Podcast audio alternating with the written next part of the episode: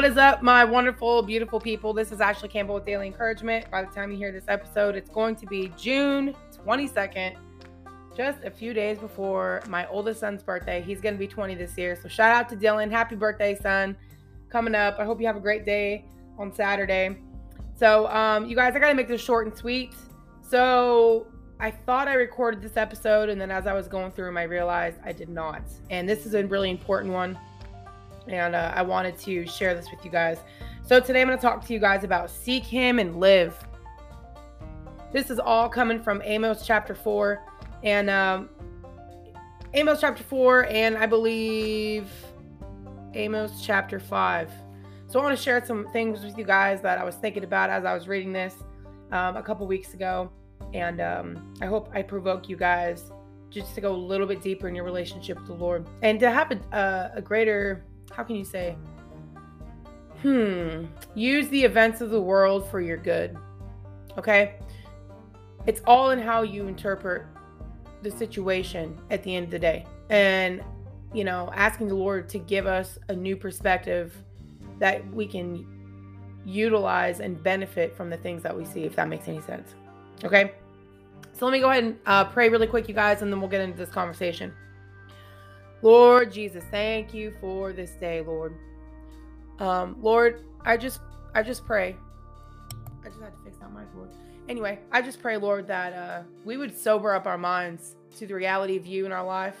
We would look at the the world events um, from a different perspective. We would look at it, you know, maybe from your perspective, God. That we would seek you. That Lord, forgive us, God, for treating your grace and your mercy and kindness towards us like trash. Lord, that we would not get so caught up in the rat race of just surviving, but we would realize, God, that everything does come from you, all the good that we have, and and we would revere you just a little bit more in our lives, Lord, and and let our fear of you, Lord, being in awe of you, and and just our seeking you bring us a greater revelation of the life you have for us, God, and that we don't have to worry about anything. So, Lord, I just pray you guide and direct this conversation. Lord, give us give us eyes to see, ears to hear, a heart to receive, God, so that we can bear fruit, Lord. And uh, so we, lo- we love you, Lord. Pray bless this day, bless this podcast, bless every single person listening to it. We just pray all these things in Jesus' name. Amen. So, you guys, I really encourage you to go to Amos chapter 4 and you know, kind of check out some of the things that are going on. But I'm going to go ahead and read this to you guys really, really quick, okay? So it says, okay, I'm going to start here at verse 2. It says, The Lord God has sworn by his holiness, Behold, the days shall come upon you when he will take you away with fish hooks and your posterity with fishhooks. You will go through broken walls, each one straight ahead of her, and you will be cast into Harmon, says the Lord. Come to Bethel and transgress. At Gilgal, multiply transgression. Bring your sacrifices every morning, your tithes every three days. Offer a sacrifice of thanksgiving with leaven. Proclaim and announce the freewill offerings. For this you love, you children of Israel, says the Lord God. Also, I gave you cleanliness of teeth in all your cities, and lack of bread in all your places, yet you have not returned to me, says the Lord. I also withered rain, uh, withered rain. I also withheld rain from you when there were still three months to the harvest. I made it rain on one city. I withheld rain from another city. One part was rained upon, and where it did not did not rain, the part withered. So two or three cities wandered to another city to buy to buy to drink water, but there but they were not satisfied. Yet you've not returned to me, says the Lord. Okay. Here we go. We're going to read this. Read. Let's keep going here. It says, I blasted you with blight and mildew. When your gardens increased, your vineyards, your fig trees, and your olive trees, the locusts devoured them. Yet you have not returned to me, says the Lord. I sent among you a plague after the manner of Egypt. Your young men I killed with a sword, along with your captive horses. I made the stench of your camps come up into your nostrils. Yet you have not returned to me, says the Lord.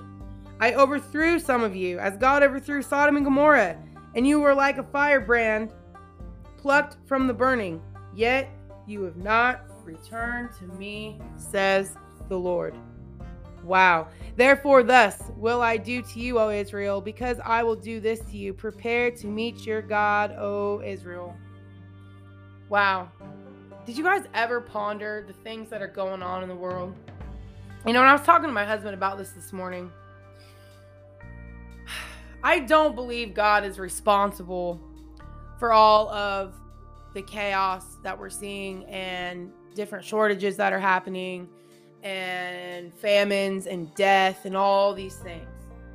But I will say, God will allow the wickedness of man to be revealed and us to suffer the consequences of it. Now, why does he want us to suffer certain consequences? Because he's trying to get our attention again. How many people out there are really truly living for the Lord, man? Can we just ask the question? How many of you, even today, you know, wake up and make him a priority? Do you talk to him every day? Do you read? Do you pray? Do you do you talk to the Lord throughout the day? Are, have you made him the center of your life? Do you make decisions with asking him what to do? You know, um, are you kingdom minded? Are you asking the Lord how you can be used to, uh, you know, show who He is to the rest of the world by allowing His grace and truth to flow through your life?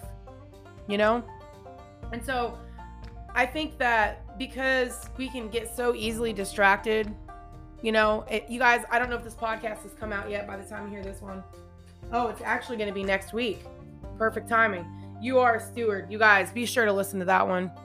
You know, I think the reason that we get so distracted with what we're going to eat, drink, and wear is because we don't understand the position of stewardhood, stu- being a steward, and what that means, and what that means in our relationship with the Lord. You know, there's a reason why God says, Seek the kingdom first, and everything else will be given to you. Don't worry about what you'll eat, drink, or wear. But I won't get into that, you guys, because you need to make you need to make sure you're back here next week listening to the podcast, okay?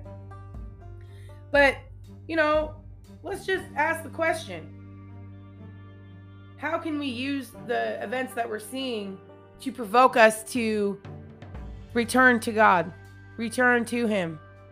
You know, I, and we we can want the world to do it all we want, but we really got to start with ourselves. Lord, am I living wholeheartedly for you? You know, am I doing? Am I living for you, Lord? You know, where are the areas in my life, Lord, where I need to grow? Where do I need to seek you out more, Lord? Where do I need to plug in more with you? Where do I need to seek your face and spend time in your presence? You know, reminding myself constantly who of who you are. So I just want to share that with you guys today. I'm pretty sure there was another scripture that I wanted to bring up. And, you know, I'll have to do another podcast on that, you guys. I'm just going to.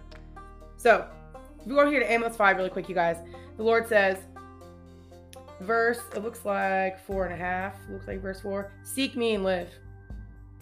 Okay?